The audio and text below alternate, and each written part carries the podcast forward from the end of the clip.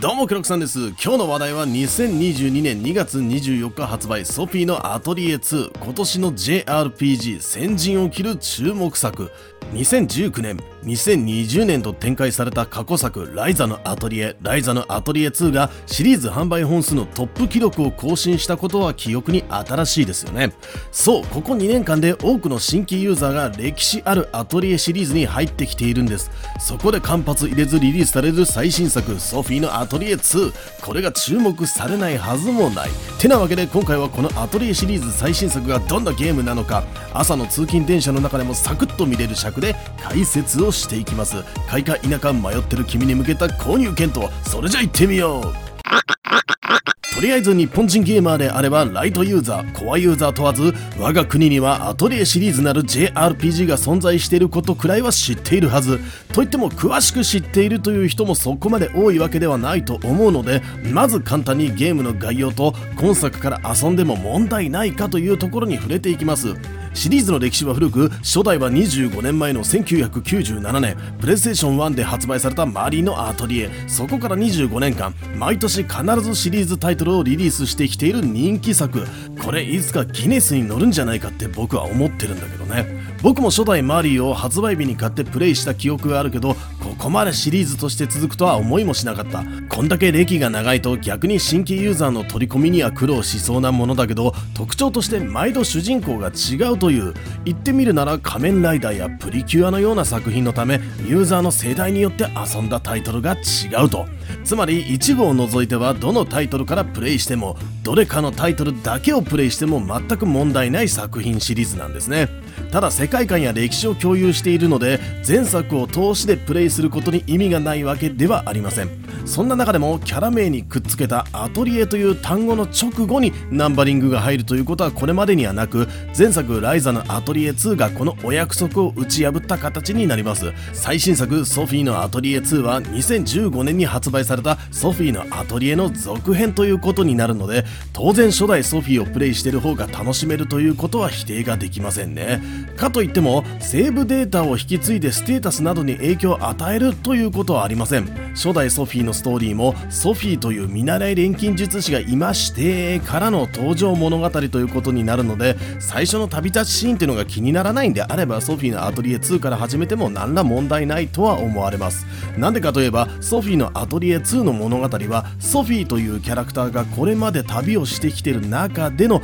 一幕を切り取ったストーリーだからです。公式のストーリー概要から抜粋した文章を読んでみましょう。故郷キルヘンベルを離れ旅を続けていた錬金術師ソフィーが体験した幾多の冒険のうち一つの物語無限世界エルデビーゲで離れ離れになった相棒のプラフタを探し求めるソフィーの冒険探と巡り合う仲間たちとの絆と心の継承を描きます。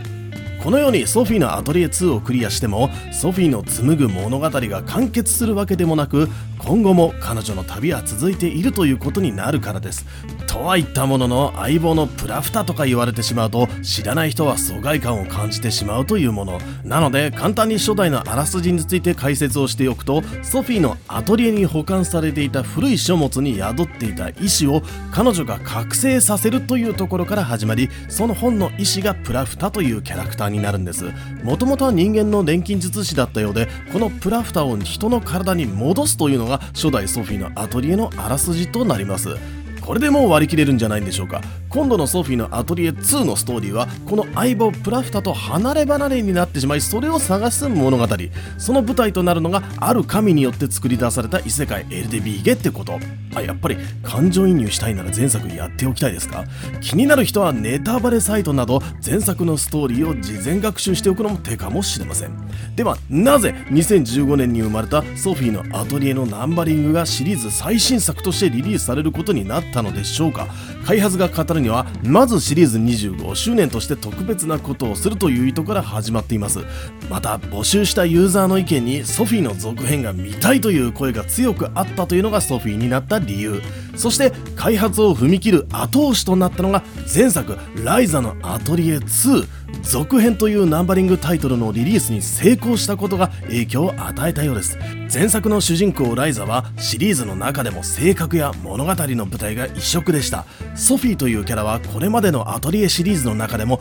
最もらしいと言える王道キャラになるんで前作からシリーズをプレイしたというユーザーにはソフィーのアトリエ2で本来のアトリエらしさというのを強く体験できるようになっています。つまりソフィーのアトリエ2こそがメーカーが放つ本本命誘致したい場所であるとも考えられます。それじゃあ早速そのでっかい釣り針に食いついてみようじゃないかということでここからはどんなゲームなんだってところをソフィのアトリエ2のゲームシステムについて見ていきましょう。まず対応プラットフォームですがスイッチプレイステーション4パソコンは Steam 版。パソコン版に関しては発売日が1日遅れての2月25日となります。また色々とエディションや店舗別の購入特典があるんですが今回は多くを割愛します。いくつか押さえておきたい特典を挙げておくと前作ライザのアトリエが大好きでソフィーのアトリエ2を買おうと思っているなら早期購入特典を狙って早めの入手をおすすめしますこの特典ソフィーのコスチュームをライザのムチムチ衣装に変化させる貴重なアイテム。ライザファンであれば見逃せないアイテムそうだろう兄弟。で過去作やってなくても強さの引き継ぎはないという話は先ほどしましたが一応セーブデータ連動特典というものがありステータスではなくソフィーの見かけを変える衣装が手に入ります。過去の一部のアトリエシリーズのセーブデータが本体に入っていれば適用されるものなのでシリーズファンなら要チェック。そして不思議なことに基本スタンドアローンのゲームなんですがシーズンパスというものがあります。これは発売後から5月末日までに順次配信される有料ダウンロードコンテンツの入手券を全部ひとまとめにしたものをシーズンパスとしているようなんですね。ダウンロードコンテンツの多くはライザの衣装なんですが錬金に使うレシピ拡張パックや最後のダウンロードコンテンツは追加シナリオとマップのセットになります。単体でも買えるものなんで様子見で良いとは思いますけどね。それではゲームフローについてソフィーのアトリエ2は馴染みのある王道 JRPG ストーリーに沿ってお題をこなして方を進めていく流れ。クリアまでのプレイ時間については発表がないので予想なんですが